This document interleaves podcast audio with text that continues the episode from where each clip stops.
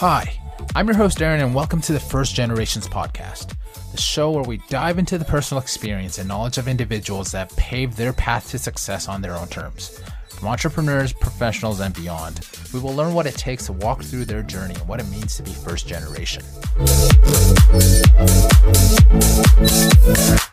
Coming up in this episode, they were the ones who had to tell me, Maim, you should forgive your parents, not even for them, but for yourself. Because what you're gonna come to Korea and you're gonna live this society, you're gonna judge Korean people for being Korean or for being like obstinate or you know like everyone's just trying to do the best they can. It's it's a hard life. You know these people just like survived a war like 60 70 years ago. So you're gonna you're gonna say that if you're judging your parents and you're ungrateful to them or you resent them, you also have to resent all the good things that came in your life because they brought you into this world if you want to judge your parents, you're going to judge all of Korean society and say that judge the society as being backwards or that the society should change, right? If you grew up here, w- wouldn't you be the same way? That kind of shit. How can you how can you judge? And like, how can if I'm a beautiful flower, how can I judge the garden from which I came from? What is going on, everybody? And thank you for tuning in to the First Generations podcast. Today's guest had moved to Seoul, South Korea from the United States in 2012 to start a new chapter. Before then, he had felt confused with his life with no direction, network, money, and purpose. He had nothing but a genuine desire to become the best version of himself and to explore his roots, learn his mother tongue, learn how to be a functioning member of society, and discover what value he has to offer the world. Through his journey of self discovery, he had become one of the top party promoters in Seoul and currently runs a media and entertainment company, MKMC, with his partner. He is extremely passionate with sharing his experiences and ventures with other individuals through his podcast, Maim Time. The podcast is about Asian diaspora experience and self actualization, and through each of his episodes, he goes deep and hard into dealing with identity struggles, emotional trauma with our families and past, reconciling different cultures, spirituality and religion after church, and developing confidence in dating and business to get the most out of life and give back to the world. I am honored and proud to present you our guest for today, Maim Kim. Hey, Maim, how are you doing? Hey, Aaron, I am doing fine, and I am doing the Maim time, and that's why I'm here. Yeah. I don't know if that made sense, but what's up, Aaron? that's cool. That's cool. That made sense to me. Uh, there's not much going on with me, man. I'm grateful. Um, obviously, it's the morning for you right now, and it's nighttime over here. Winter's creeping upon us, or upon my, myself yeah, winter's creeping on you too. It's about for myself. It's around two degrees Celsius right now where I'm at. I'm not sure how how the weather's like in Korea. Uh, it is getting chillier. I think yeah. we kind of skipped the fall season. Uh, fall is always always a nice season, but it's one of the shortest in Korea. Yeah. Did you know Korea has the four seasons? Yes, it's a very very temperate climate.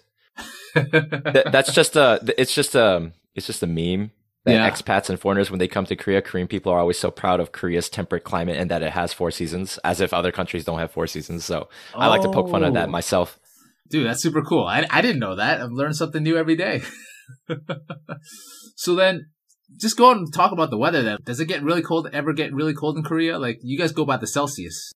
That is correct, but yeah. um, I'm never good with numbers, so I, I never keep track of like what the numbers actually mean in terms oh. of uh, heat and cold because yeah. uh, I'm still a noob at life. Yeah, and it's not too different from growing up in New England, you know, because my hometown is in Rhode Island. So also, oh, also, did you know Rhode Island has four? I don't know. That's that's like a southern accent. I forgot my New England accent.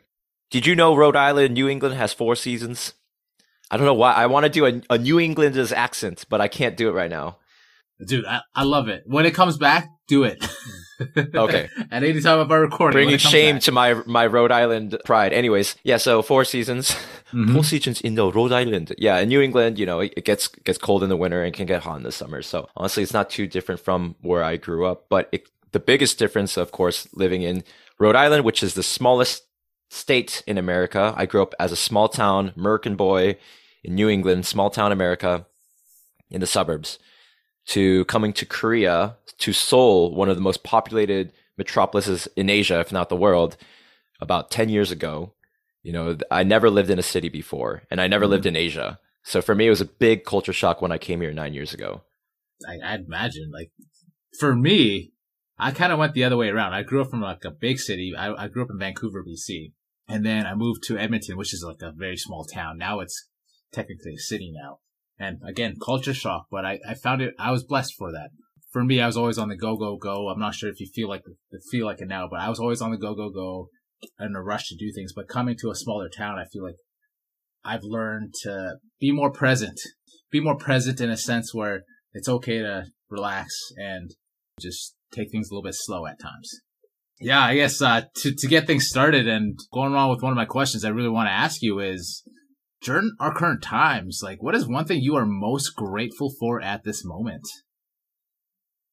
During our current times, well, the the current times are referring to uh, this boring ass worldwide p- pandemic, which uh, uh, I'm even just sick of talking about at this point. But I'm glad you asked. Is I'm just grateful to be alive, bro. Because uh, just personally, I'm not speaking for anyone else but myself. But personally, my life is such a, a joy and advent and an adventure mm-hmm. that to be who I am, even in this moment, is uh, beyond my wildest dreams come true. So I came from a really dysfunctional, depressed family upbringing, and not knocking on my family. It's just the the way that I grew up that to be who I am, I mean, growing up as kind of like a socially awkward, overweight, loser nerd in a sense, you know, who like, I don't know, couldn't get the ladies or couldn't have, couldn't be popular, couldn't have friends, you know, like all these like uh, years of negative self talk and mm-hmm. a low self image, low self confidence to be who I am today.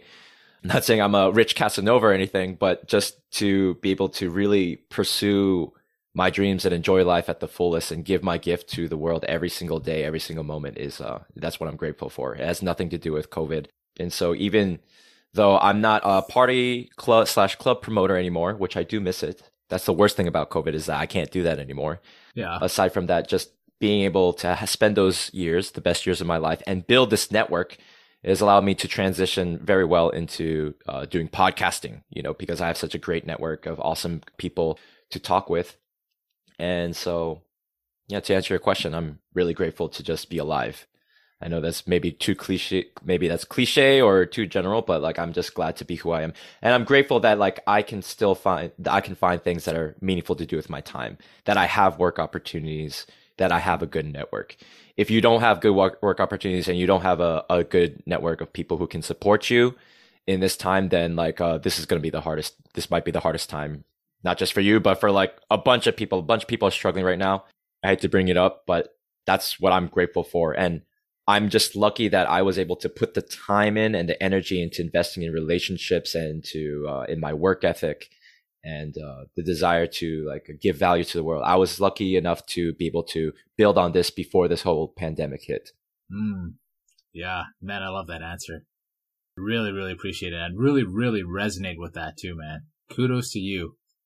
I just want to shoot it out there. Like we were talking about COVID and you brought it up again and your friends and family are doing well with COVID as well, I assume. Korea is pretty, pretty strict. It sounds like, right? So specifically South Korea, like you, you guys are pretty strict down there. I think we were talking about how you have passports and stuff with QR codes now, and they're basically taking down your names and your contact information and your districts that you're from whenever you're entering like a place of business just to ensure there's good control in case if there's an outbreak, right? Yes, and I mean my immediate family is in America right now. Oh, so my my yeah, I have relatives here around Seoul or yeah. like outside of Seoul, and so I mean Korea is pretty safe. Like yeah. everyone wears masks out, you know, when they go outside, and you know there's a there's a whole system. Mm-hmm. I do know people who got COVID personally, but I mean they're still they're fine. Maybe they were in quarantine for ten days, or they had to get hospitalized, like be in a hospital quarantine center, but they're fine now, you know. So I'm fortunate that like the people that I know, you know, no one got seriously ill. Yeah. And yeah, Korea has this whole I don't know, surveillance state like way of monitoring people. Like when they whenever you go to bar or restaurant, you have to do a QR code check-in. So you take the phone, you take your phone out and then you go in your Kakao Talk Messenger app. You know, it's kind of like WeChat or WhatsApp or whatever. And then you get your QR code, your personal which is like linked to your ARC, your alien resident residence card or your ID number. And then uh, you hold it up to a camera, some phone or tablet that the establishment in the bar restaurant has set up, and then you just align it until it goes beep, and then you're scanned. You're in the system, baby. You're on the grid, and or if you're if you're old fashioned or you don't have your phone, then you can just write down on a clipboard your name, your phone number, what district you come from. So I would say um, Korea gives a fuck as opposed to maybe America, which doesn't give a fuck from what I hear because I don't know, I haven't been in America in a while. So, anyways, yeah, Korea, Korea is like one of the safest and best places to be before and after COVID, before, during, and probably after COVID. That's what I think, because although there are quarantine and lockdown restrictions that go to like 10 p.m. Yep. Um, you know, bars and restaurants have to, and clubs close down at like 10. You know, it's still, I think it's still pretty safe mm-hmm. and life still goes on you know, there's still places and people who like want to hang out and whatever. So I would say it's better, even though it's kind of locked down and in quarantine, it's much more accessible and there are things to do and you can still meet up with people even in these times. So I think Seoul, South Korea is still a great place to be, even with all this COVID bullshit. Oh yeah. Now, first off, I find your story, your story very inspirational and like you've already given a little bit a little context about it, how you moved to Korea and like you have family still in the States. So in 2012, you decided to move to settle to South Korea and to, you know, to build your own network and start your journey of self-discovery. I want to talk about from 2012 on and then later on we can transition from pre 2012 or it depends on where the conversation goes, but you come into 2012. I remember, like you said, you have relatives here, but essentially you're coming to a whole new space, your, your whole new sphere. You're out of your comfort zone. What do you think is one of the most crucial things that you've done since you came to South Korea that helped you build your network? And I ask this question because I run into a lot of people where when they go to a new town or city or new location, they struggle finding or building a network. They, they struggle with friend, finding new friends and maybe it's it might be an instant gratification kind of thing where they just expect to right off the bat they'll find new friends within a month. But sometimes it takes time like you said with, with, with relationships. It takes time to harness them. It takes time to build quality relationships right? So if i was to ask you going back to it i'm kind of going on a tangent now. What is one thing that you believe was super impactful that you've done to help build the network that you have today? The best thing to do for me was to just put yourself out there. Just go out and say hi to lots of people. Just go say hi to lots of people. If there's anything that interests you at all, whether it's hiking or painting, for me, it was open mics. So I thought this was a time for me to get out of my shell because yeah. I had been playing guitar since I was like 15 or something like that. My dad, you know, paid for guitar lessons. I learned acoustic guitar, electric guitar, different playing styles and whatever. But I never went to an open mic. I never went in front of an audience to like sing and perform. So I thought, okay, I'm in Korea. There's this local foreigner expat scene with these different open mics. I'm gonna go and like sing some guitar covers. I'm gonna go and you know sing uh, my cover of George Michael's Faith. Mm. You know, hmm. and I'm gonna also try stand up comedy and I want to try spoken word poetry. And I even tried a few hip hop songs. Like I found some beats, some instrumentals, and I just wrote lyrics to them. So I put myself out there, uh, and because I was all, and I think even though the, earlier I said I was kind of socially awkward, there was also always a part of me that kind of wanted to like be friends with lots of different people. So even in high school, I would be hanging out with like the valedictorian, you know, straight A honors AP students, and then but then I would also hang out with like the dropouts in my neighborhood. Uh, so I always like I always wanted to be feel like I belong somewhere, and I think that's because of my Asian immigrant background of eh, well, my particular experience of being the only Asian in my neighborhood. I never felt like where I fit in, so I wanted to go to lots of different places and hang out with different lots of lots of different people to see where I fit in and to feel like a sense of belonging.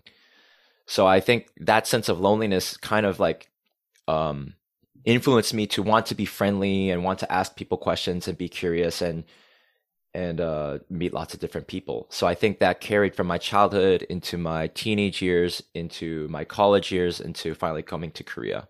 For me, I would say going out, making making connections, and you know, just having for me, I think having like a, a bright energy, even though you know, like what I didn't have any money and I didn't have any connections, like I didn't have it much value to offer except my beautiful smile and my goofy behavior and my stupid inside jokes so that I, I would meet people and I just say, Hey, how are you doing? Where are you from?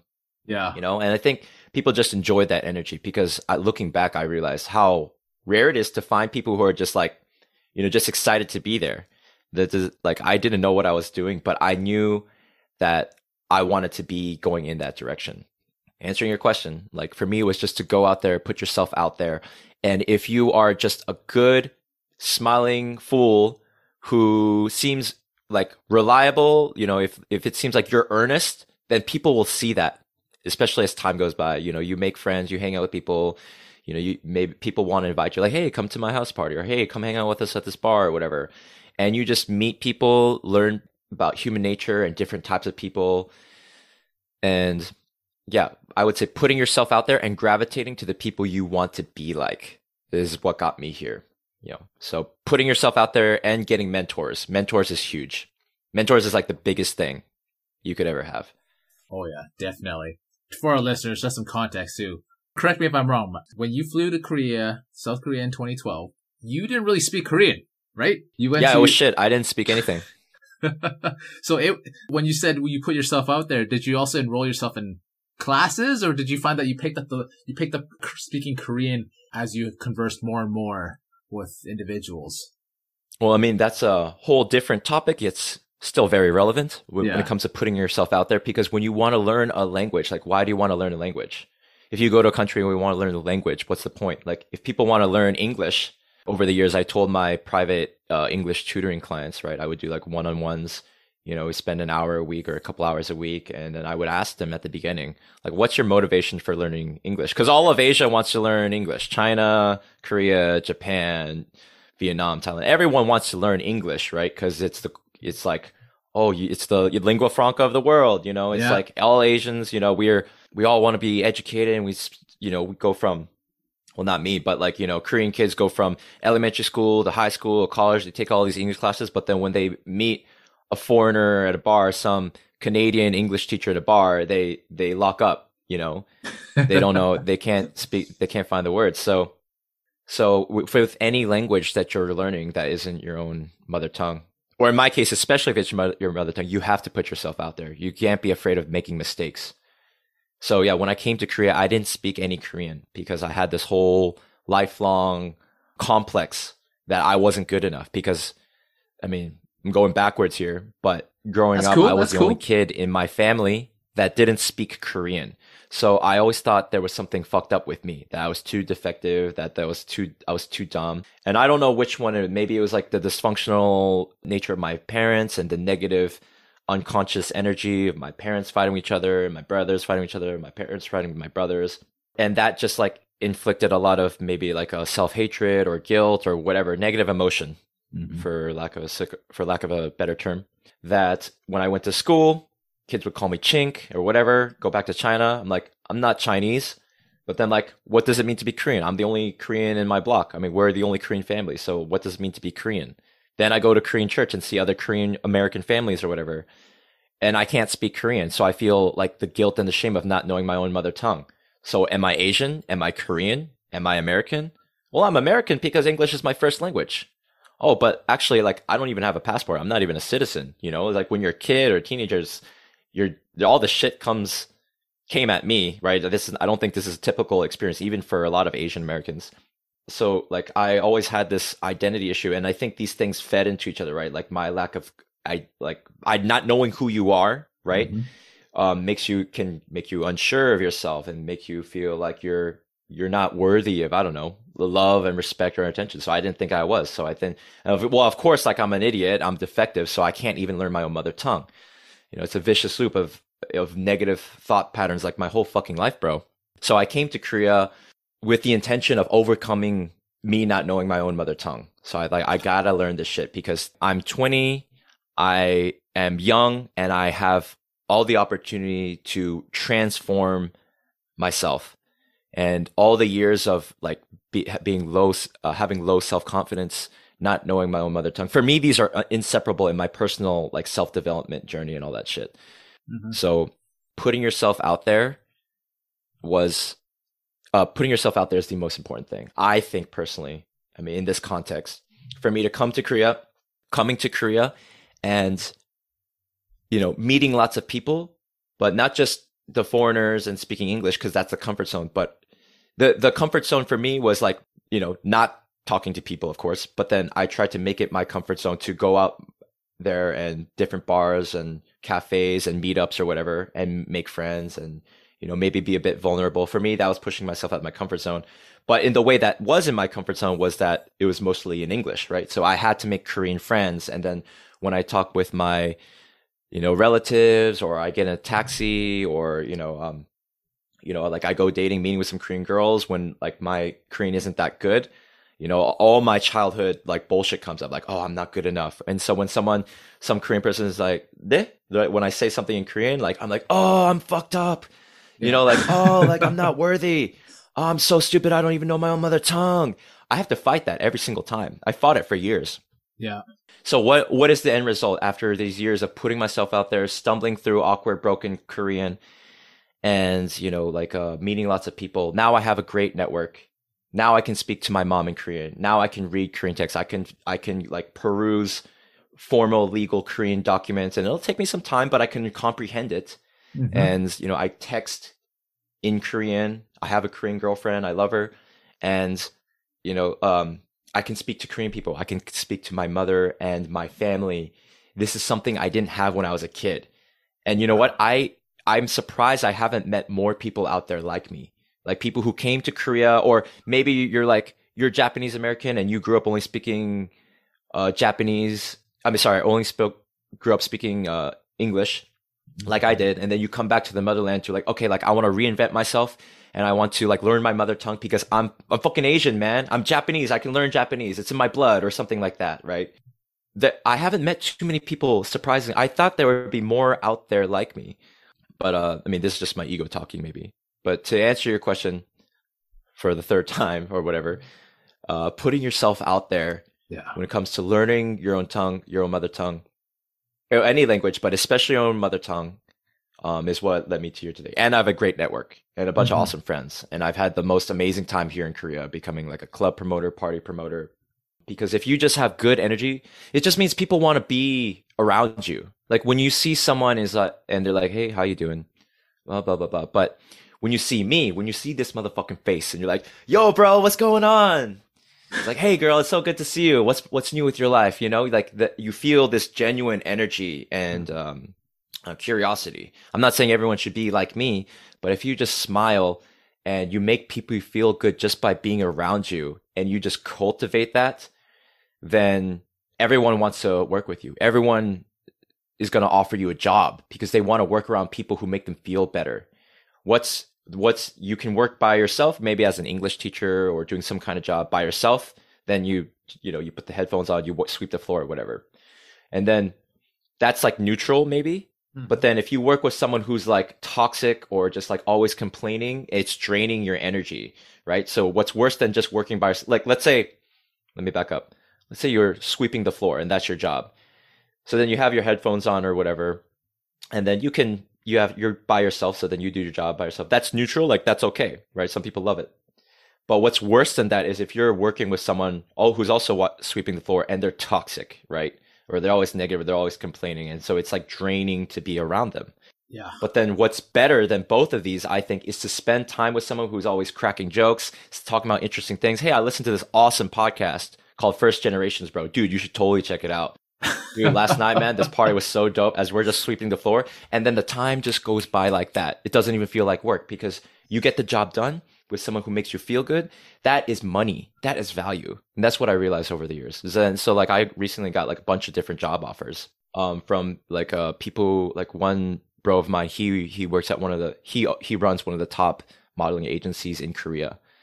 Modeling entertainment, you know, like uh, he's his company will like fly in models and do the paperwork for their visas and then put them up in a dorm room uh, in the city right or he or they will like export korean models out to foreign and uh, advertising entertainment agencies who want the you know korean model profiles right? And he offered me a job. Like mom do you want to be a model booker? Like be like a manager like get a driver's license mom and then you can drive models around and you know, take care of them, like do like work in advertising, you know, like these really cool work opportunities in really interesting, exciting fields.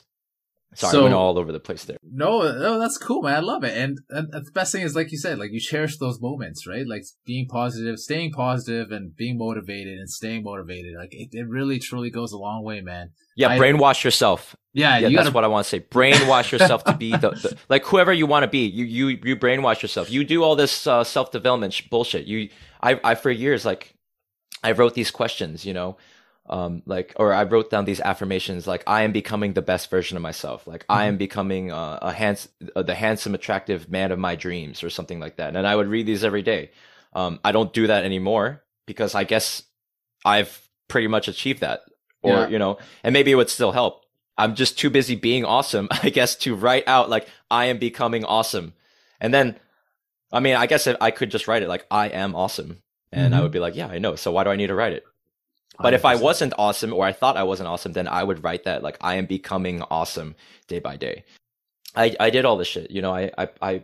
I've been I've gone out on nights where like I felt like so awkward and lonely, but I just kind of forced myself to like talk to strangers in bars. They're like, "Hi, how are you doing? 안녕하세요." You know, or I mean, I can't really, I can't even imitate like how awkward and lonely I was at the time. But like, I've had nights where Mhm. like it felt like hell. It felt like torments because like no one wants to be my friend, no one wants to talk to me, and uh, you know, like I want to like talk to the girl and maybe get her number, but like I go up and then her friends all just like ignore me cold. oh, Like this guy, this loser's really talking to us. You know, rejection. yeah, I've had nights of rejection. You know, yeah, countless. not even necessarily trying to get laid, but just like make friends or whatever, like guys and girls, like, oh man, even the dudes are rejecting me. uh, you know, I, I had to go through all these experiences and um, just I tried everything that I could. And I guess it worked. Some some of the stuff worked. And your, your example you gave right there is like perfect for just showing, at least in my opinion, for showing life's a learning experience, right? You win some, you lose some. If you lose some, then it's like look at it, look at why. Maybe you don't look at why and you just move on. You got to move forward, right? So that's so awesome, man. Yeah, you got to believe in yourself. I believed in myself, not being who I am today. I believed in myself that I could become this goofy motherfucker in front of you wearing a bow tie. Uh, I I believed that I could become this person, someone who spoke Korean, someone who's like dashing and charming and handsome, someone who is has a lot of uh, value and like love to uh, give to the world. Mm-hmm. I believed in myself like nine years ago that I could transform myself into the the dream Maim, the best Yeah. version of me. So even though it's arguably far from perfect, whatever, this is the closest thing to perfection. And if perfection is like some, you know, abstract ideal, that's not really practical considering you can never achieve it uh, because no one can perhaps you could argue no one can realize their full 100% potential. So then if you can't realize that, then maybe it's just a goalpost. Maybe it's just a stretch goal, this idea of perfection. Like you try to be as perfect as you can. But then in the execution of trying to be the best version of yourself, you get as close as you can because you get to a point where you feel like you are trying your best every single day, even though you waste time, even though you have bad habits. Um, when you get to that point, then I mean, for me, I, I, I learned to stop judging myself as much. Like I'm doing the best that I can every single day. And I have been up until now. And so all the guilt or all the shame or all the regret that I can't, I, you know, I coulda, shoulda, woulda, like I, I should be 10 times more than I am now. I should have 10 times more podcast listenership than I do now. I should have 10 times, 100 times, you know, more money in my bank account than I do now. I should have, you know, um, I should have dated hundreds of more women than I do. Whatever, whatever it is, whatever your, my metric is. I the fact that I'm here at all, that I made this progress at all, is is uh is mind blowing, and so I'm grateful to even have made this progress. And when I compare, like, so I compare myself to my past self, and I do a little bit of comparison to other people my age. I'm 29 now, and I actually realize as time goes on, it's hard to find people who are like me at my age. And maybe it's I'm not looking hard enough.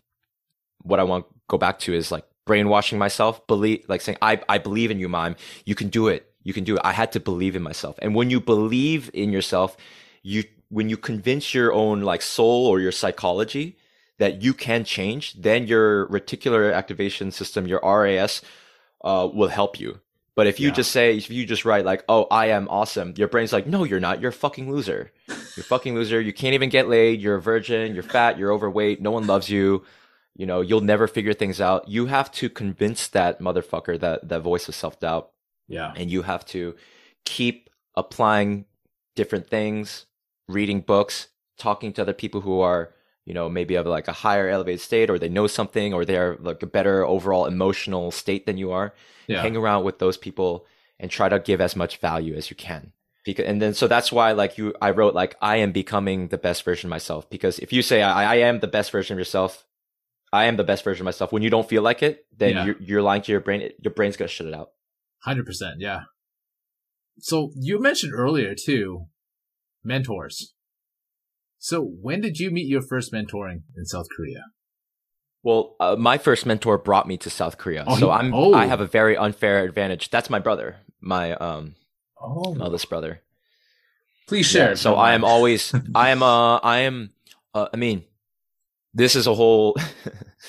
one day, like maybe I'll I'll go like I talk about my family history a lot, and and uh, you know my uh and like on my own podcast I I, I mentioned some things, but basically, um I haven't said this before, and I don't know if he'll be happy to hear it, but uh my oldest brother is like the smartest person that I know, and he's he's 12 years older than me.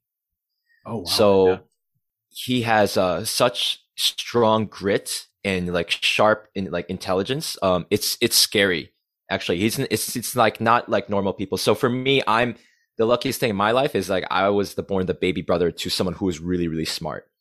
Yeah. And in college, like I- went to a Christian liberal arts school and I was a biblical and theological studies major. My dream was to be a pastor. So I was a really strong, devout, conservative Christian, like a Protestant Christian, and I wanted to be a pastor. And when I went to college, I took philosophy courses, theology, biblical history, blah, blah, blah. Talked with professors and other upperclassmen and peers. And then, long story short, I started questioning the Bible and my faith and my religion. And I had an existential faith meltdown yeah. uh, that was so bad I wanted to kill myself because I lost all the meaning that religion, Jesus gave me. You know, like I really loved God and Jesus, and I was all about like Trinitarian theology. I was deep in it. like I, I used to think the the Earth was like six thousand years old and all this shit. And you know, evolution is a lie. I was that guy. I was that motherfucker. So, what about a pastor that made you want to, that made you like want to be become one early on? Like, I, I, I find that super interesting because that's not what you hear often, right? This this is um this is the power of religion because if you don't know who you are, Yeah, if you're lost and confused, then then uh, religion, especially Christianity, um, has all the love and acceptance of the Trinitarian God to to give to you. So Mhm. if you have nothing better, then this is what's gonna fill you fill up the you know the empty hole in your heart, the endless body. Like you have an that's what these um that's what these Christians say, right? Like it's like we have a God shaped hole in our hearts, and you that's why you need Jesus to fill it up. So I was like, yes, Jesus, fill me up with your sweet, sweet love. Oh yeah, Jesus, give me your sweet, sweet loving. Yeah. This whole narrative, like like sin and the world being fucked up, and like mankind is all fucked up with all kinds of sin. And but thank God, He sent His one only son, uh, uh, true Son, Jesus Christ, the Messiah. You know, to uh to save mankind, so that we can all have a personal relationship with Him. I mean that that spoke to me in the Korean American church setting that I went to because I didn't know who I was. I saw a place and and uh, one of the people I admire the most, even to this day, is uh, is David Kim. He was like my youth pastor, and he was he was like one of the first few people in my life who I felt like really sat down with me one on one and asked me what my life was like, what my problems were, how Mhm.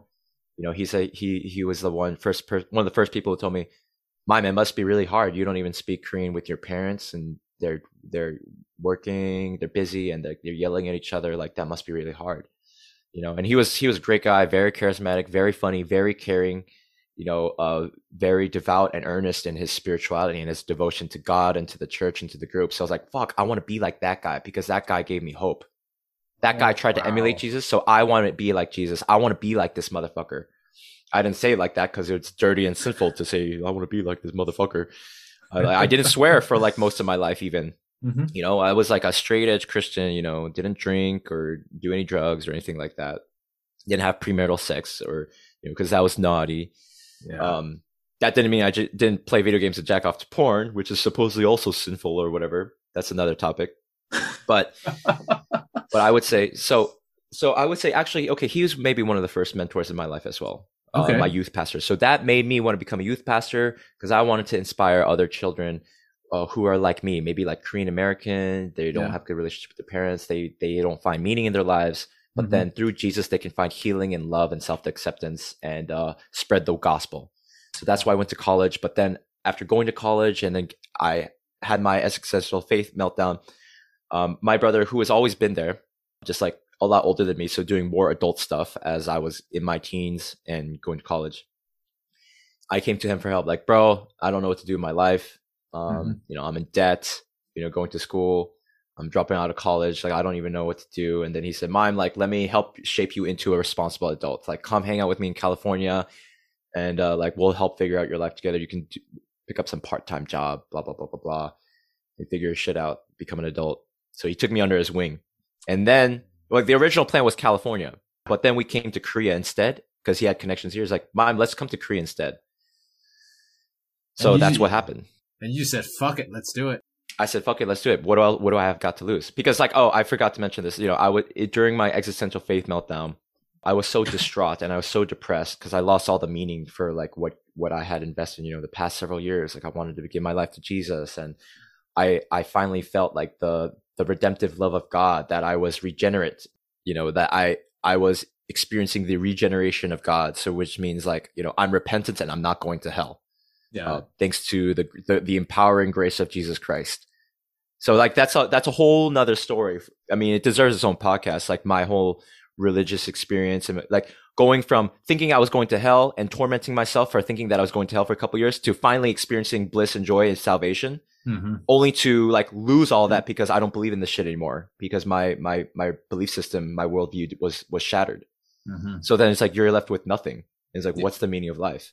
yeah what's what what how do i const- how do i pick up the pieces like what do i do so i came to my brother for help and he helped me he taught me about life and society and how to like be a gentleman and all this shit how to be smart you know get to work on time you know don't be late and all this shit and so i i was just very lucky that i had a, a mentor who was like my own brother who was a lot older than me so that's one of the greatest blessings of my life so that's obviously not everyone has that so everyone has to find the closest like father figure or older brother mentor who gives a shit yeah. about you.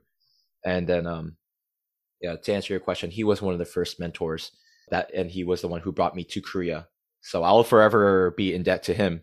And then he's he's living his own life right yeah. now. And and over the past years, you know, we uh he was busy doing his own thing, and I'm busy doing my own thing. And then eventually, my brother moved back to the states, I have now other great mentors that I can spend time with, go out for a drink or coffee or have a meal with, and they talk to me about business. Mm-hmm. They talk to me about you know um, about life, or we just shoot the shit. So I would say putting yourself and and the younger you are, the better, right? But yeah, uh, if you're like a young upcoming guy and people can sense that, like this guy is like positive, maybe he doesn't know a lot, but he means well, and and as time goes by you like you build a bit of a reputation you know for someone who like keeps his keeps his or her word then people just naturally gravitate to you so if if i can just kind of repackage this reiterate this if you put yourself out there and try different things and show yourself to people someone who just turn shows up on time keeps his word do your best like 99.9% of the time if you say you're going to do something if you say you're going to meet up with someone if you say you're going to show up to a party then do it not even for those people, but for your own sake, do it. Show up on time. Try to, if someone asks you to do something and you agree to it, is whether it's favor, or it's paid, try to do it sooner. Try to like make yourself, you know, the most valuable person you can be to anyone in any given situation. If you just do that as a daily habit, then people are naturally just going to see the value of that because there's actually so few motherfuckers who actually have their shit together that you're just going to naturally rise up as like the top three or 1% eventually. If you just show up and even if you don't know something or you don't have skills, but you're willing to learn, you're willing to listen, then there will you and you approach people who you are attracted to like oh this guy he's five ten years older than me he's rich or you know he gets a lot of girls or he's living such a cool life. He does this he does that you know he's this established artist or whatever. And you spend time with those people and you you make them feel good and uh and like uh to that point where maybe they see something in you they want to help you help you out then they will eventually offer you a job or something or they'll want to hang out with you. They'll recommend you to another friend. You know they'll introduce you you know if if you if you're good to uh you know and polite to lady friends or whatever then they will in- introduce you to their girlfriends whatever yeah truly put yourself out there be polite professional um and be yourself at the same time which is oh that's such a cliche thing but uh, be authentic like be earnest and authentic it's okay to be awkward it's okay to, Mhm. but just like as long as it. you're you, you yeah em- embrace a part of it put yourself out there and like be show show yourself as someone who's like willing to listen to other people Yeah. um like oh did i oh i'm sorry i didn't mean to, sorry i thought that was funny in my head but i shouldn't have said that stupid joke you know or like oh i'm so sorry i was late this time let me make it up to you you know Thank you for sharing your story, man. And that's so powerful. You mentioned your identity earlier on, and one of your episodes you have learning Hangul and Korean is your greatest and most proudest achievement. And for our listeners, and correct me if I'm wrong, Hangul is the Korean alphabet, right? It's like the let the the characters. yeah that's correct Right. So, with that being your greatest achievement, how long did it take you to learn that? For me, I, I had something very similar. Obviously, I think a lot of diaspora Asians growing up in America can attest to this, where I was able to speak, but I wasn't able to read or write. But no matter how much my parents put me in Chinese school, I just, I didn't comprehend. So for me, like, and this was like a, this is, this was like a consistent thing for like five years, right? So for five years and I, I didn't do it. And, it, and it's not because of them, my parents, it's because of myself. I had no interest in doing it. But yeah, I still, afterwards, I still felt a sense of identity struggles at times. Right. So for you, going back to like my, what I'm trying to get at or what I'm trying to ask you is like, how long did it take? Cause like, again, like 2012 and you went through that process and you've been in Korea, South Korea for about nine to 10 years now, right? So was it fair to say you were speaking fluent Korean by year two or year three? by year two Oh, by year two. Wow. Yeah, and, and uh, I, I would I still wouldn't call myself fluent. I would consider myself intermediate, and depending on like how how you judge it, like my reading, writing skills or whatever. I would say maybe my writing skills are the most lacking. And uh, some people would would say, "Maim, you lived here for nine years, but your Korean is still at this level. It's shit, man. You need to improve your Korean." and I, I still hear that. And my you know my girlfriend will be like, "Maim, learn more Korean," you know, and and uh, I'm like, you know what? You're right, but also fuck you, motherfuckers, because you don't know what it was like to to to be me growing up, and you don't know like how amazing it is that I can even be at this level. Yeah. Um, I don't say that to my girlfriend.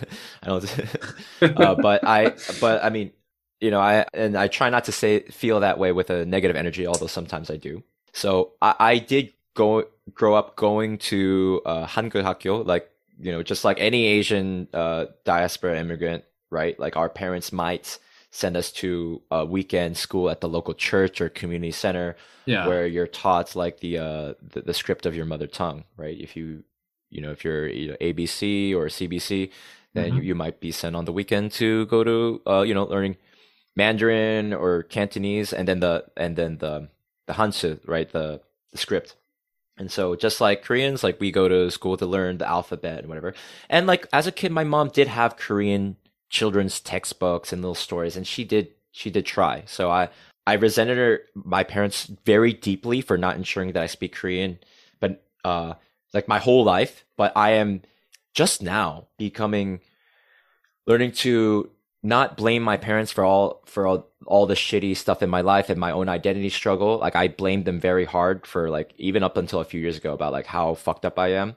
Yeah. Um, I still hold some resentment, but I am working to actively let that resentment go, understand them, and forgive them. And the beauty of it, dude, is that learning Korean has allowed me to speak to my mom and understand what she's saying. And then when I listen to her speak, it makes me understand her situation as a parent. It makes me, in which, which case that understanding forces me or helps me to forgive her. And then so I, I, I, uh, release yeah. You some of that up, negative right? energy in that resentment yeah i i'm able to release that resentment from my soul from my my deep in my psychology Yeah. and then and then uh like i'm more at peace with myself and then i can be more free to love myself and my mom so to answer your question uh, I did learn a little bit of Korean when I was a kid, so I could read it, but very slowly and like practically, Mhm. just like I assume with any Asian immigrant who grows up in the West, if you're totally immersed in the society and all your classmates and whatever speaking English or I don't know speaking French, you're just because you're not immersed in it, you're not. It's going to be a lot harder for you to absorb your heritage, your your mother tongue or whatever. So now I learned to like forgive myself and be like, oh, that is who I was at the time. I was rebellious. I didn't want to listen to my parents. Yeah. I understood why I was at that time, and at the same time, I should forgive my parents for whatever shortcoming, perceived or real, that they had to in in that they didn't ensure that I grew up speaking a mother tongue.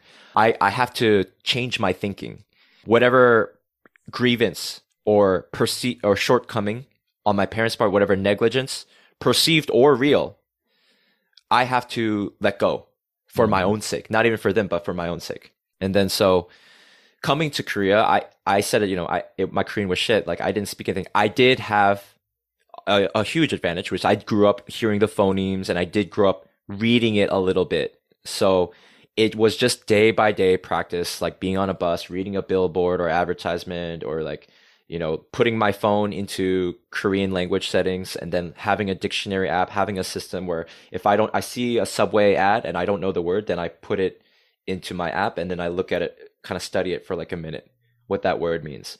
Um, you have to learn how to study a language the right way too. Like you can't just look up a word and like, oh, this word means efficiency. Well, so, well, how do Korean people actually use this word in a sentence? Yeah. You need to understand that. You need to read like three example sentences, not just like like 효율적 or whatever, which means efficient. It's like okay, so how it, that doesn't teach you how to use it in a sentence. You have to read like three example sentences to kind of see how Korean people actually use it. It's not.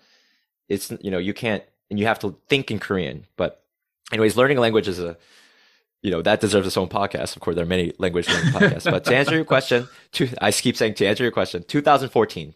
2014. Um, yeah. That's when I got to the point. I would say that's when I got to the point where I would speak to Korean people. I would speak Korean without switching as much to English, and that was like the, the first time when I went to America for the first time for my other brother's wedding. That was the first time like I was speaking face to face to my mom, and in Korean, but like I wasn't speaking as much English. Like I was mostly in Korean. So that is one of the the the best moments of my life. It was just like, oh, after all these years, after I'm like 21, 22 now, growing up, I couldn't speak my own mother tongue to my own mother, but now I can do it because I put the time in because I believed in myself. Like I don't know anyone who has this experience. Do Yeah. you know any motherfucker on this planet? I, there must be, but I, I- just haven't met them. I, I someone don't, you- you're like, I you- haven't. Yeah, like you would think there there's more people like this, but like you Yeah. grow up not speak like you're I don't know. Like you know, like it's like what if you are like a white person? What if you're like white American and you grow up in Japan and your first language is Japanese, Yeah. but your your parents, your white American parents, like they don't speak Japanese, they just speak broken Japanese, Mhm. and it's embarrassing to be around your parents because your white parents just speak broken Japanese. And then you're taught you're they're saying like you should learn English, my white American son, because because uh you know that's part of your heritage or your culture or whatever. And it's like and it's, and then you tell your parents like watashi wa nipponjin desu, you know, like I'm Japanese or whatever. All my friends are Japanese, you know. It's like, why can't you speak Japanese? Right? Like this is weird. Like my story's not typical, you know. Like this is it's it's unfair to me, bro. It is. But I wouldn't Yeah. trade these experiences for anything else because it's made me who who I am. So yeah. after two years in Korea, you know, maybe going to a couple free language Korean language classes and going to some meetups and just meeting and trying to force myself to learn, you know, like studying how to learn a language, how to study Korean. Yeah, not just studying Korean, but how to study a language. I would say from 2014 onwards, like I would go through plateaus and then I would keep going up and then I would break, reach a plateau. And so I'm still learning. I'm still learning. You know, I'd be far from like if I had to do this po- uh, if I had to do my podcast or like have this conversation with you in Korean, I could do it. I would just be a lot slower and not talk as fast probably. Yeah. But I I could it would uh it would take me more time. So if like my English is a hundred percent like native English, you know, proficiency or whatever at my level, then I would say my Korean is like I don't know, maybe 60, 70 percent of that. You know, depending on how you judge it. Yeah, that's pretty good. I I take that. yeah, my my language, my journey of like learning language, it's not like because you can learn a language. Like if I speak Espanol, you know, like Spanish to people, because I studied Spanish for six years. I was Yeah. like a in sp- honors Spanish classes and whatever. okay. You know, I love Spanish, and so it's and before I came to Korea, my Spanish was better than my Korean. So if I speak Spanish to someone, even though it's like broken or I forgot something, like I don't have this whole mental hang up because it's not Korean. But Yeah. when I speak Korean because it's my own mother tongue and whatever, like I didn't grow up speaking it, like am I even Asian? Who am I? Am I American? Like all this shit, all this these cobwebs or all this like dark energy just is associated with this language. But if I'm learning a language like like French or Spanish, I'm studying French now. oh wow. Like I don't have any of these. I don't have any of these hangups, right? Like if I were to learn ma- Mandarin or Cantonese or Japanese, I wouldn't have this hangup. But because it's Korean, because it's my mother mother tongue, I have to conquer this shit. And so learning the language is not just a, a practical thing of me getting. Uh, of me learning a language. It's me coming to grips with who I am as a person, learning to accept myself and love myself and overcome my my decades of like a low self confidence and negative energy. So for me, my whole journey of coming to Korea, learning Korean language and the culture, reading and writing Korean is inseparable from my own development, my own journey of personal transformation. Dude, your mom must be like I. I'm just gonna assume when you had that first conversation with your mom, fully in Korean, she must have been super proud. And for you, that must have been such a just an adrenaline rush, gratifying feeling or something. It's like a sense of accomplishment, right? Like I, I, I can't even. That's that's something I long for myself. Like one day, maybe I'll talk to my grandma. I won't. I won't say my mom because my mom's used to me speaking Chinglish, like half Chinese, half English and stuff, right? But with, let's say with my grandma, if I could actually speak full Mandarin to her or full Cantonese to her, to me that's like a bucket list thing checked off, and it's like, yeah, have this conquered.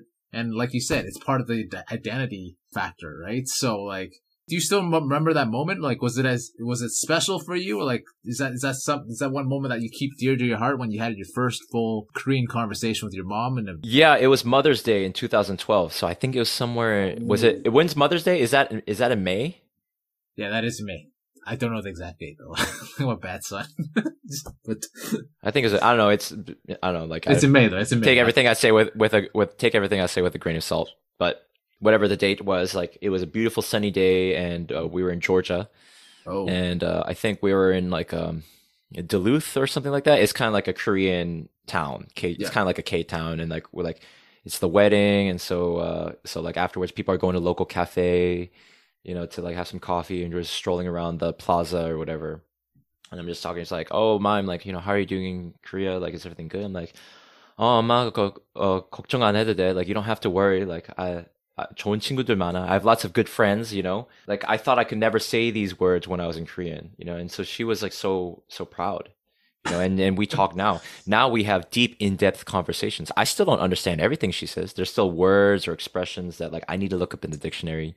yeah. Um, but like we we talk mostly in Korean now, and Mm. uh, I can understand the things that she said that she says, and it's really amazing. Like she like uh that I can appreciate her story, her trans, her journey, her struggles, and so like oh, if I didn't come to Korea, if I didn't tell myself, if I didn't believe in myself, then I couldn't spend these hours with my mom, hearing her story, hearing her talk about her life and our family's lives and how they grew up. You know how hard it was for my dad growing up, you know, without his mom, and and uh, uh, how her and like how my mom's dad, like her, you know, he he used to be a very like reputable like building owner who owned a lot of shops, and everyone loved him, and he had a good relationship with the, you know, U.S. military personnel up in Uijeongbu, which is a city north of Seoul, and all this stuff. Like Okay. to hear the family stories in Korean, um, this shit is priceless, right? So Yeah. uh, I mean, if if and, and here's the thing though, like I understand, especially if you are still living in the West, if you're like, you know, Korean American living, growing up in Korea, I mean, in America, or you know, CBC, growing up in Canada, um, unless you make it a priority, then you know you're just living your Canadian life. You're just living your American life. So if it's not something that's pressing to you, then no, I'm not judging. You know, I I would be the same way. Yeah. But for me, like this was just such a big pain point in my life that, you know, uh, as Kyle Young, host of What Kind of Asian Are You podcast, would say, Shout out to Kyle. You know, we all we all have different experiences. You know, so you know maybe for some people, learning or getting learning one's own heritage or getting in touch with one's mother tongue, uh, uh, mother culture isn't about or identity isn't about learning the language, but maybe it's about the food and spending time with the people. For me, I'm a bit more hard. Like I, I press a bit harder, and I said, "No, you motherfucker, you gotta learn the language." Um, I, I'll say that to adoptees or to Korean Americans or Korean diasporas. Like, no, you you are Korean, so you have to learn the, the Korean. But I also know that it's. I I'm just saying that. I'm just. I, I mean that out of love because uh, I I just judge myself that way. I judge myself for not being Korean enough or not learning Korean. So when I meet other Korean American like adoptees, they live here for like five, ten years or whatever, and they still haven't learned Korean. I judge them in my heart, but I but it's only because I judge myself. Do you know what I mean? Because I, I see us having similar struggles. So there's a part of me that's kind of arrogant, like, I did it. Why don't you do it? Don't you want to heal the pain? Don't you want to heal the pain? You know, so I'm like, so I judge them because don't you want to heal the pain like I did, brother, Yeah. sister? Why haven't you learned Korean? You've been here for five, ten years or whatever. You're still gonna like blame the world or your, you know, w- the life situation that you have. I know it's unfair, but like, like, don't you want to learn Korean? But it's not my place to judge you know but i still wrestle back and forth with myself. So you know there's a part of me that wants to be like um aaron yeah you should totally you, you know you're you're chinese. You should speak chinese with your chinese grandmother you Yeah. know and to not to do that is a great dishonor. You'll bring dishonor to your asian chinese is. heritage.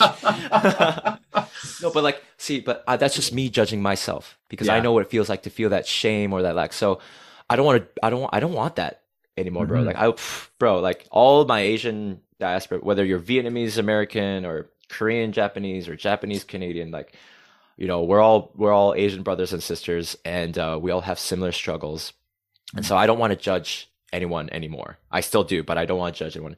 If this is something that speaks to your heart deeply you know as it doesn't matter. As if you're a good person and you live a good life um and you know you're good honest hardworking responsible person like that's that's great right But, like strive to be that but if you want to resolve some of the if it was as painful for you as it was for me which is not necessarily the case i have to be self-aware hmm then I would encourage you see where that pain comes from and see if you can do. Oh, you feel guilty for I don't know, like you feel like weak because you're you're you're skinny or you know you want to gain muscle. You wish you were more muscular. Well, then try it. See how far you can go because once you try it and be like, oh, this is as jacked as I can get, and let's see if I can get more jacked. And let's see if I can get more jacked. Like, You know, how much weight can I lift?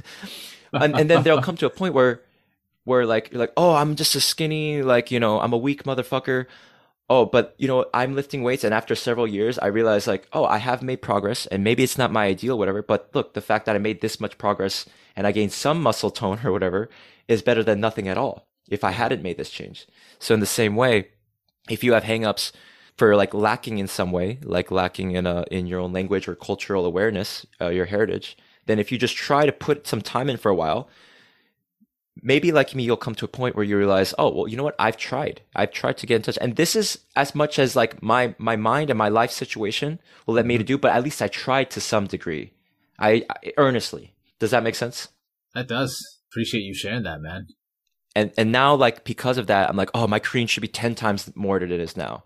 What if i was born in korea? Or what if uh, i mean no i was born in korea but what if i like grew up in korea? Or what if i uh, grew up speaking korean more fluently in, in america? I could have like shortcut i could have leapfrogged my connections in the society and my experiences so much more if i just spoke intermediate or fluent korean when i came to korea. Oh my god i'd be 10 times more the person that i am now. I think about these things but i'm like no I have the connections. I have Korean friends. I've got a Yeah. Korean girlfriend. You know, um, these things just that I'm here these days and I'm here at this point today and that I put the time in, this was worth it. I wouldn't trade these experiences for anybody, for anything. And now like I hey, I tried over the years. I really tried and I made significant improvements. Maybe they should be 10 times better, whatever, whatever, you know. Oh, coulda, woulda, shoulda. Yeah. No, like I am uh I, I I did the best. And now like I can accept myself like, oh, I'll never be 100% Korean. My Mhm. Korean should be better, I know, but it is what it is. At least I can speak Korean. That's so true. You know, we're about to wrap up the podcast here. And I got four more questions that I ask I ask almost every single one of my guests. So for you, Maim, you mentioned your podcast. especially present day, your podcast Maim Time. Where do you envision yourself with this platform five years from now? Do you still see yourself continuing five years from now? Like, because you, you know, in the self development world, and you've done a lot of self help and self development, goal setting is a big thing, right? It's a lot, goal setting is a huge proponent of it. So let's say with your podcast, where, where do you envision it to go five years from now? That's a great question, and to be honest, I haven't thought quite in terms of five years, maybe like like two or three years. But let's hear that. it, it, whatever. Oh yeah, I mean, yeah, I would like to have like thousands of regular listeners to listen to my podcast every week. You know, I would just you know one episode a, a, week i mean maybe it gets to a point where like i can monetize it and it gives me enough money or maybe through doing other work like i make enough money that i can just focus you know 80 to 100% of my energy to doing this podcast and so yeah. i have two to three episodes a week instead of one you know every day is a new recording or every and every day is like a, a new uh, i work on a new episode not necessarily publish it yeah you know and uh like and the bills are just taken care of and so i can just so maybe in five years, I would like to do that. Let's make it happen. I would like to be at a point where, well, yeah, well, I, and that I have a community of people who are actively engaging each other every day mm-hmm. To the point where, you know, if I go to a country or a city, I say, hey guys, like, um, here's a, here's a cheeky Maim Time event. We're gathering. We're to have a party. We're to hang out, ask me questions. Uh, we'll have, we'll have a live stream or whatever. Uh, let's have, let's have, um, you know, drinks and food. It's on me. Um, whatever, you know, or, um, you know, just go fly around the world and meet people from all walks of life who were inspired by my message. Uh, people who I never dreamed, people who, who because they listen to my podcast, you know, they are able to look at themselves uh, in a more charitable light. You know, they're able to forgive their parents. They're able to overcome these resentments and the dark energies of their past, and then just, tell their parents and their friends, like, "Hey, I love you. Um, uh, I, I forgive you for whatever you, you know bullshit you did or whatever and like i forgive myself i love myself you know people who are more inspired to get in touch with their roots just to ex- learn to accept and love themselves more yeah. you know so if i can make like a thousand Maims you know then uh, i've achieved my purpose in life so i am achieving my purpose in life now because of friends who come up to me or text me say Maim i just listened to this episode and it was it was fire it made yeah. me think about my life it made me think about my relationship with my parents it made me think about my identity made me think mm-hmm. about like the meaning of my life. So, um, yeah, I don't know. Hopefully, I'll have a, a more, um, how do I say it? I mean, I, also another thing is like it, right now, my the message of my podcast is um, or the intro to my podcast is welcome to Maim Time, yeah. a show where we talk about the Asian diaspora experience so that we can overcome our identity struggles to become the best version of ourselves. So for me, overcoming to Korea, getting touch with my roots, uh, learning Korean, all this shit was um, inextricable. Uh, uh, just the same as me wanting to have a journey of personal transformation. Yeah. So I want to I want to make more people like me because I mean I'm I'm self centered. So like I I just think that would be more awesome if there are more people like me. Mm-hmm. So if I can make a thousand Maim Timers, then a thousand true fans, as they say, Yes. Then like I will have achieved my purpose in life. So yeah, just to wrap that up, you know, like thousands of people, tens of thousands of people maybe listen to my podcast every week and it's like really impactful. We have community events and we share and people walk up to me like, "Maim, like your shit changed my life or your shit like saved my life. Thank you so much." You know, I make a, a huge huge family. Mm-hmm. A huge tribe of people who are willing to, you know, support me and listen to me and like uh, people who I can help as well you know, because I've had so many mentors, right? So if I can be like a mentor, a hyung or an oppa to like uh, to, to younger brothers and sisters around the world, then that'd be great. And they don't all have to be Asian. I want to get to a point where like, you know, th- I don't have to be the Asian identity guy. I could just kind of yeah. be like the identity guy. You know, mm-hmm. it's it's like you know Tony Robbins. You know, first he's like the motivation guy, but then once he becomes super famous, you'll he'll write books and talk about anything. It could be about finance, right? Success, could it be about yeah, like sports or whatever. Or, yeah. yeah. So oh. I want to break through that wall mm-hmm. in five years, maybe. Yeah. So I love it, I man. Thanks for asking me that question. I love it. And and to add on to that, um, if you could have, let's say, if you could pick any guest from the past or present to come onto your podcast as a guest, any guest from the past or present, who would it be and why? Oh man, see, you you sent me this question in advance, and I had to think about it. And it, this obviously it's a really good question. Um, uh, two people come to mind actually. Okay. One is um, uh, Ralph Waldo Emerson. He's the 19th century transcendentalist American writer. He wrote Self Reliance, an essay um, about like how like we are we all have like this uh, immense power and intelligence within ourselves. Like don't look to others, don't like worship other people so much, but uh, nature imbues every single individual with like their own uh, power, you know, and like um, and so you can self reliance, right? You can rely on yourself. Like, don't Mhm. care about what other people think. Like, think about what you think and cultivate that. So, if you listen to my podcast, I mentioned him several times, and I Yeah. linked that essay several times. So, uh, I just r- love Ralph Waldo Emerson, this this dead white guy who lived a couple hundred years ago. He's, he speaks in this ancient, archaic prose, you know, from a time that I could never imagine. But like, you know, and so, uh, but I, I I love this guy because reading his essay just like kind of changed my life. He's very individualist, very Western, very American. Yes. So that part appeals to my Western individualist American side. And then the other person I'd want to interview is King Sejong the Great, the guy Oh. who invented Korean alphabet, the Korean Yeah. alphabet. Um, because and like I would want to see things from his, you know, Confucian Eastern, uh, you know, perspective and be like, what do you think about all this technology today? What do you think about all the world is going like? And then, I mean, ideally, I would like to hang out with both Ralph Waldo Emerson and King Sejong the Great and uh, have a three way podcast. And then, like, we just all drink soju, and then we go hit up the club um, you know, you know, and like uh, I just like talk to a bunch of like young Korean girls and like, hey, meet this dead old white guy who was resurrected. Hey, this is King Sejong the Great. You know him. He he Yeah. wrote our alphabet. You know, and just party with these guys. Just drink soju and just talk shit all night. Ask them all kinds of questions about life and culture, language, and history. What do you think about this? What do you think about this? oh Yeah. man. Obviously, there's a bunch of people I'd love to talk to if they were alive today and accessible. I, I love the choices. I really, I really love the choices because it, it touches to like both of your roots, right? Like you, like the American, the American side of you and the Korean side of you. And man, I really, I really like that. It's very metaphorical and symbolic. Yeah, and I would like to say that I like to imagine the great people I admire from my past, famous authors, past or present. Yeah. Um, you know, people, uh, people who write great works or something that inspires me, whether they're like a painter, author, or king, politician, general. Like the people who I really admire, and like they made some kind of impact on me. I imagine them as Star Wars blue ghosts, like the blue ghost from Star Wars yes. and then like that that like if i close my eyes i uh, in a period of meditation i imagine these guys whether it's king sejong the great or ralph waldo emerson or frederick douglass like anyone who great from the past that i admire i imagine them putting their hands on my shoulder and seeing the person that i am today. And also i imagine my my late father. I imagine uh, my father who passed away in 2016 i imagine him alongside them putting their hands on my shoulder be like you're the motherfucking god mate. Like you're like they they see how I embody, I want to embody and emulate the greatest version of myself and like the things that I see in them. And they meet me personally, like, oh, you were transformed by my book, or you were inspired to tears by like what I did for the people.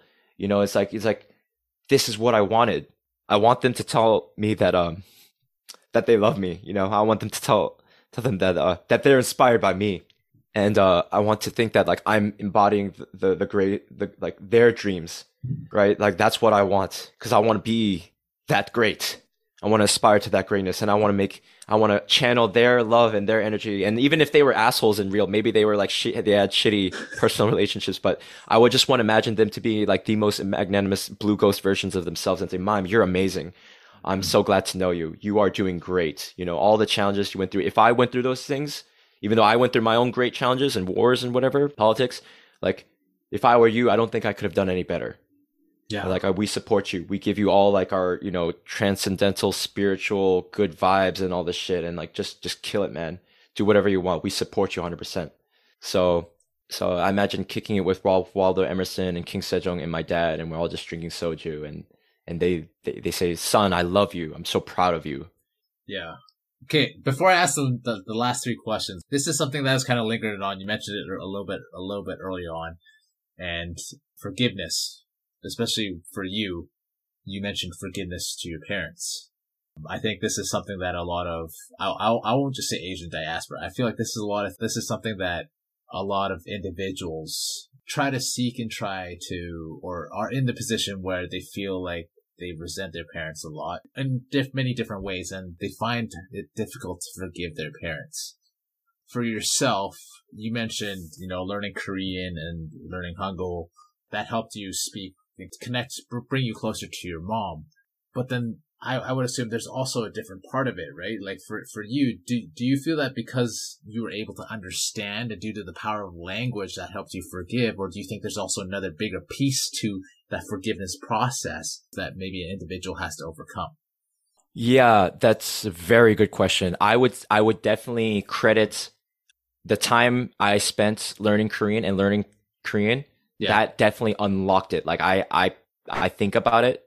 Yeah. I couldn't have gone through this period of reconciliation with my mom that I do now that's so beautiful and priceless. Mm-hmm. If I didn't take the time to learn Korean language and the culture and see the society that I live in as an adult, like I see how the everyday person struggles. And talking about mentors earlier, there were a couple of other Korean American hyungs. Shout out to Drew and Eugene if you're listening, who are kind of like me. They they had problems with their parents and the cultural differences, but they were they went through their own personal transformation. Maybe they had their own hyungs or you know mentors and they realized some things that I didn't know yet. So they were the ones who had to tell me, Maim, you should forgive your parents, not even for them, but for yourself. Because what you're going to come to Korea and you're going to live this society, you're going to judge Korean people for being Korean or for being like obstinate or you know like everyone's just trying to do the best they can. It's it's a hard life you know these people just like survived a war like 60 70 years ago. So you're gonna you're gonna say that if you're judging your parents and you're ungrateful to them or you resent them, you also have to resent all the good things that came in your life because they brought you into this world. If you want to judge your parents, you're going to judge all of Korean society and say that judge the society as being backwards or that the society should change, right? If you grew up here, wouldn't you be the same way? That kind of shit. Wow. And um, how can you how can you judge? And like how can if I'm a beautiful flower, how can I judge the garden from which I came from? Yeah. So I can be a Western indigenous flower, like, oh, I'm so strong. I drink the the fucking milk from cows that are injected with hormones, so I grew up taller because I eat American food. You know, I have the American diet, and so I have more space to breathe, and I don't have to go to after school hours for like six hours after school ends, like Korean kids do, like Japanese kids do, whatever, cram schools. So then I could be like, oh, I'm American. I'm so much better. It's like no, I was just lucky to be a far-flung seed that flew that was uh, flew to the other side of the planet and grow up in rich American soil. So that shouldn't make me arrogant. I can be proud, but I should be humbled. I should be humbled. And then I should want, if I am a beautiful Western individualist American who speaks native English or whatever, yeah. I have access to all these um, American works in English like Ralph Waldo Emerson that can change my life that the average Korean people can't appreciate because they're not a native English speaker or reader or whatever mm-hmm. then how can I judge Korean people? No, I want to like bring all this knowledge, the the purest, most noblest parts of Western culture and heritage, and connect with Korean people and share and exchange these things.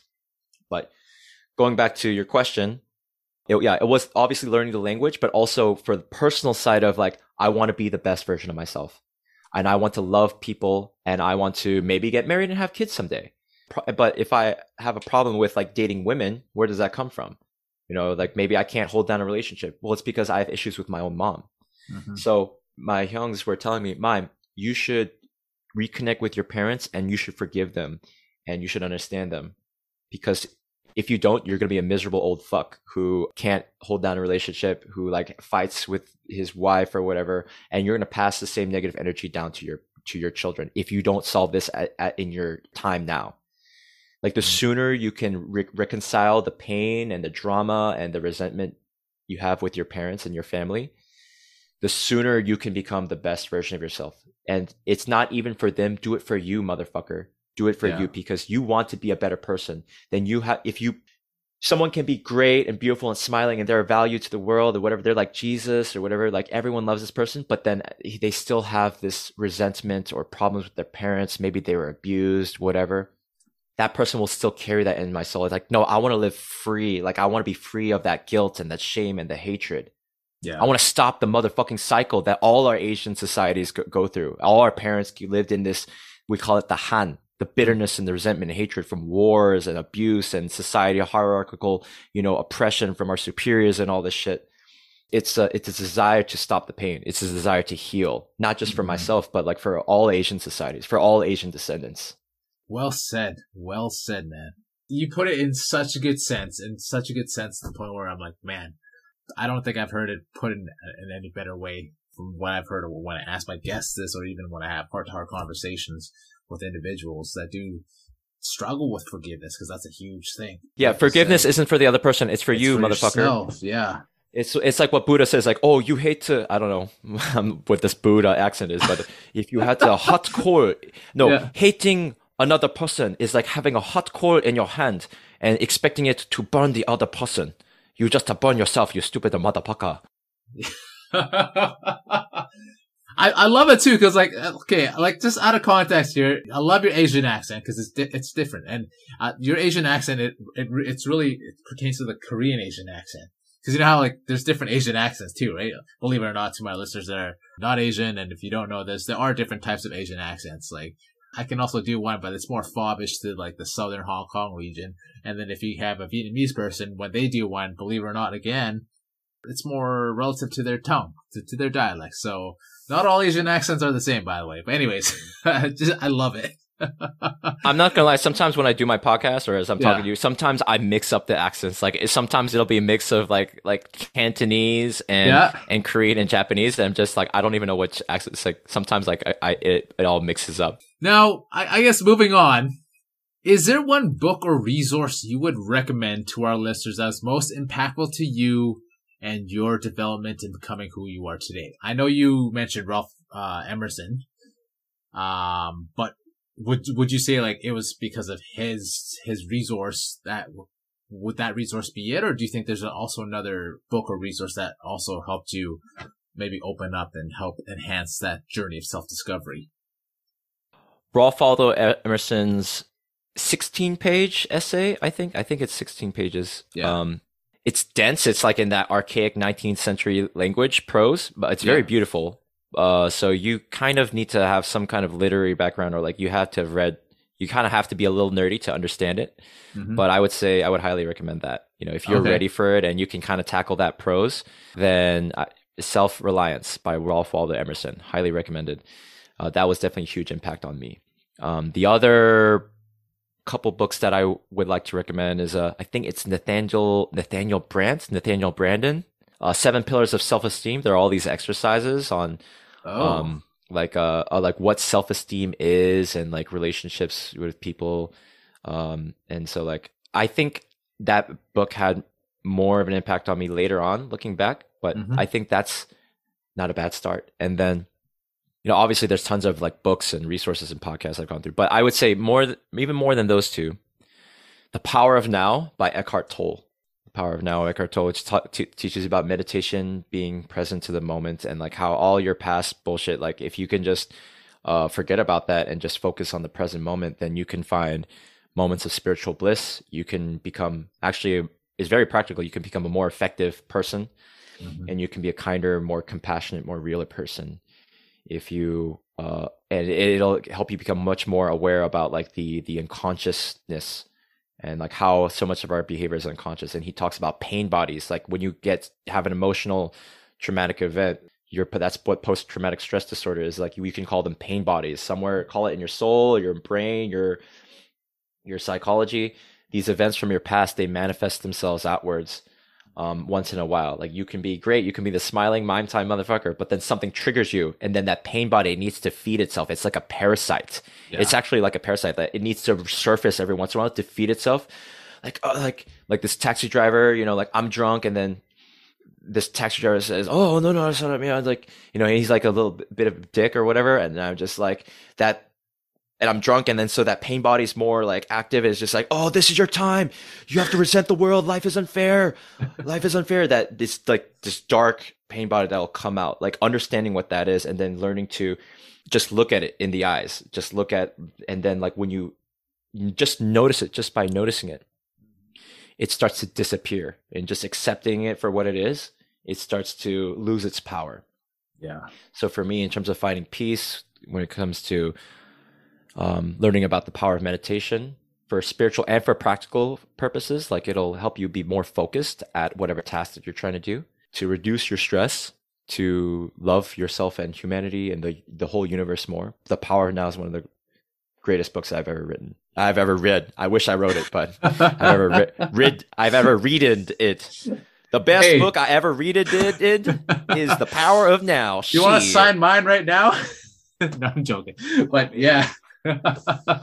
I and for our listeners, I second that. That is an amazing book, and uh, it's definitely. I read it of the like five times. I would read it another. Yeah, sorry. I would. I've read it like five times, and I would read it again five times because every time I read it, uh, it just gets even. something new yeah and like i i try to make it a mission to read it once a year for myself thank you for sharing that that's such a these are great resources and second last question i have is what does being first generation mean to you? Now i use the term first generation in a more metaphorical sense instead of literal.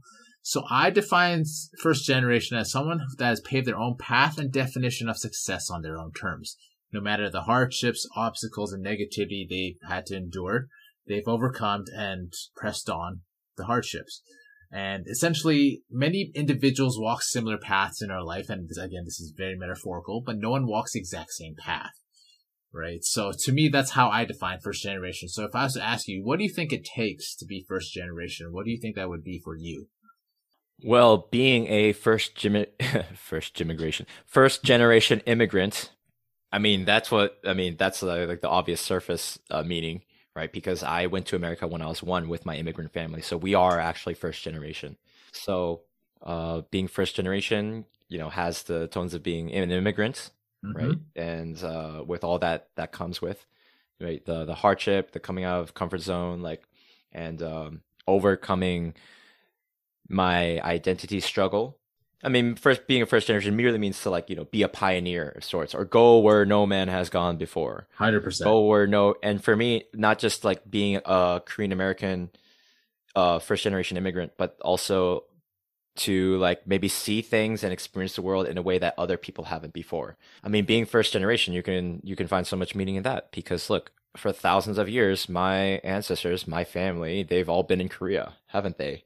They've been Yeah. in Asia for, but then only in the past 30 years or it, for the first time in my family's history, like my parents, my father's bloodline, my mother's bloodline, someone went to uh, a Western country to the other side of the planet. Like, when has that ever happened in the thousands and thousands of history of most Korean people and my my family? So we are privileged. I'm super fucking privileged to have been, even though it's hard and kids call me chink, go back to China, whatever. Like, I'm super humbled and grateful to have grown up in America. And I needed to experience all those things so that I could be who I am today, standing in front of you with a bow tie, saying stupid inside jokes and whatever. And and uh, so that I can, fu- and, and to be first generation means to have be the first generation to have the self awareness and the initiative and the power Mhm. to contribute to the healing of the pain, to stopping the cycle of the pain, to have the time to be like, oh, who am I? You know, what do I want to do with my life? Like, what's the meaning? Do I want to be an artist or do I want to be a pastor or what do I do? I'm I'm privileged because my parents and their parents they didn't have the luxury to like find themselves and like date around and travel and experience. Well, what do I want to do with my life here? Or maybe I want to live in. Yeah, I'm privileged to be able to do that. We're privileged to even be able to talk and you know video calls on different sides of the planet right now. Oh, 100%. So that first generation, I think we have. Like I like to think that I don't want to impose duties or obligations on other people, but I like to think that I and perhaps you, Aaron, like we have a bit of a we have this privilege and we have this duty and the honor to spread a message of positivity, to uh, go to help other people go where no man or woman has gone before, to Mhm. pioneer and yeah, define define success in our own ways, whether that's monetarily and also in um you know in personal ways. So for me, I I would say that my life, like coming to Korea, past nine years, living the life that I do, has been a resounding, astounding success. yeah. I wouldn't trade for everything. And it's okay if I'm like, it, it's okay if I'm not like, you know, a millionaire yet. Like I'll get there. And along the way, like I'm comfortable enough. I make enough money that like I'm comfortable doing what I'm doing. Yeah. and uh, like I'm frugal enough. Like I I believe in myself. I'm disciplined. You know, I'm not going to go to a casino and gamble everything away just yet. yet, keyword yet. yeah, being first generation, it has so much uh, beautiful meaning. It can be redemptive. Like maybe maybe your generation, maybe your ancestors are criminals or prostitutes, mm-hmm. but I mean, isn't that what Australia is, for example, or like the Louisiana Purchase? I was just watching a video last night about how, um, you know, when the French had the Louisiana Purchase, like, like in the 1700s, right? They rounded up all the criminals and the prostitutes and handcuffed them to each other, and uh, did like a mass wedding in like the, the city courtyard, and then they sent them to the Louisiana Purchase to America so they could populate the land and make their country rich. Yeah. How fucked up is that? It, it so is. then it's just like, oh, if you hear, so if you hear like you know the last name of some American person who's like I don't know, um, uh, Delacroix or something like that is like the last name of a some person who lives in Louisiana. Oh, maybe their great great grandparent was like a a prostitute or or or criminal or something, or yeah. like the Australians, right? But maybe you're the first generation who like you you don't do that. You don't identify with that and you want to be a positive contributor to society. And uh, you don't judge your ancestors but you just are grateful that you're alive because of them and then you want to be um, a magnanimous compassionate benefactor to humanity. Then that's oh, yeah. a beautiful thing. Then you justify then you bring righteousness and you redeem all your family's like sins or whatever you call it all their darkness. Mm-hmm. and they would be proud of you and put their hands on you your shoulder like the blue ghosts. I love that too. And last question I have for you is where can we find you on social media? Where can the listeners find more details about you and your work online? Maimtime.com. My name is spelled M A I M. M as in mime, A as in apple, I as in indigo, M as in mime. Awesome. So, yeah, maimtime.com. You can email me at maim at maimtime.com. And you can follow me on Twitter and Instagram at maimtime. But, you know, I'm not too active on those, but if you want to reach out to me, I'll respond. I don't spend too much time on social media as I supposedly should, being an online podcast content creator, whatever, because I just, I'm trying to just focus on the content of the podcast and just getting, making the best podcast I can. Mm-hmm. So, anyways, maimtime.com. Please subscribe or listen to a couple episodes. If you like it, you know, reach out to me. Let me know what you think. And for our listeners, I'll be posting all of Maim's tags and links in the description, episode description below. So be sure to check those out. And Mime, it was an honor to have you on to share your story. And I had a great time talking with you, man. Uh, it was an honor, Aaron. And I really appreciate it because I actually think this is the first time I've been interviewed for someone else's podcast. Oh, well, dude, you're awesome at it, man. And I think for me, like, all my guests that come on, like I define them as first generation in their own different ways, right? And for you, I think that's specifically you and Kyle, Kyle Leung, which I've had, um, can't remember which episode he is. Oh, oh my guess, but like for you both, I really resonate with you both because there's a lot of similarities with, especially with the feelings, like the resentment, you know, even, even talk about the forgiveness, right? Like I definitely felt, definitely felt that, definitely went through it, especially as an Asian diaspora, right? So, I'm stoked about our recording today, and man, I'm I'm just so blessed to have you on. I'm blessed, and dude, you you did it because the only reason I'm talking to you right now is because you did that episode with Kyle. I was just googling up like Asian diaspora podcast or something on Google, I think, and like like yours was one of the first results. And that oh, wow. interview with Kyle was great. It's like, oh, I gotta have these guys on my podcast. So now you have me on your podcast. So like me talking to you right now is a manifestation of the time that you put in. That interview you published, you took the time to edit and work on that and publish it for yeah. your podcast. And I ended up reaching out to him and then finally you. So like this conversation is, you know, in big part thanks to you, brother. And I just want to say, yeah, forgiveness, guys. Forgiveness is um is the best way. Forgiveness, you'll find peace with yourself. You'll love yourself more. Like just for, forgive, forgive your parents, forgive your societies, wherever you come from. Just know that everyone on this planet in history is just struggling. And like, you know, we do all kinds of fucked up shit to each other and we're all fucked up parents to, you know, husband and wife, parents to kids, or whatever. But it's just, it's just better to forgive.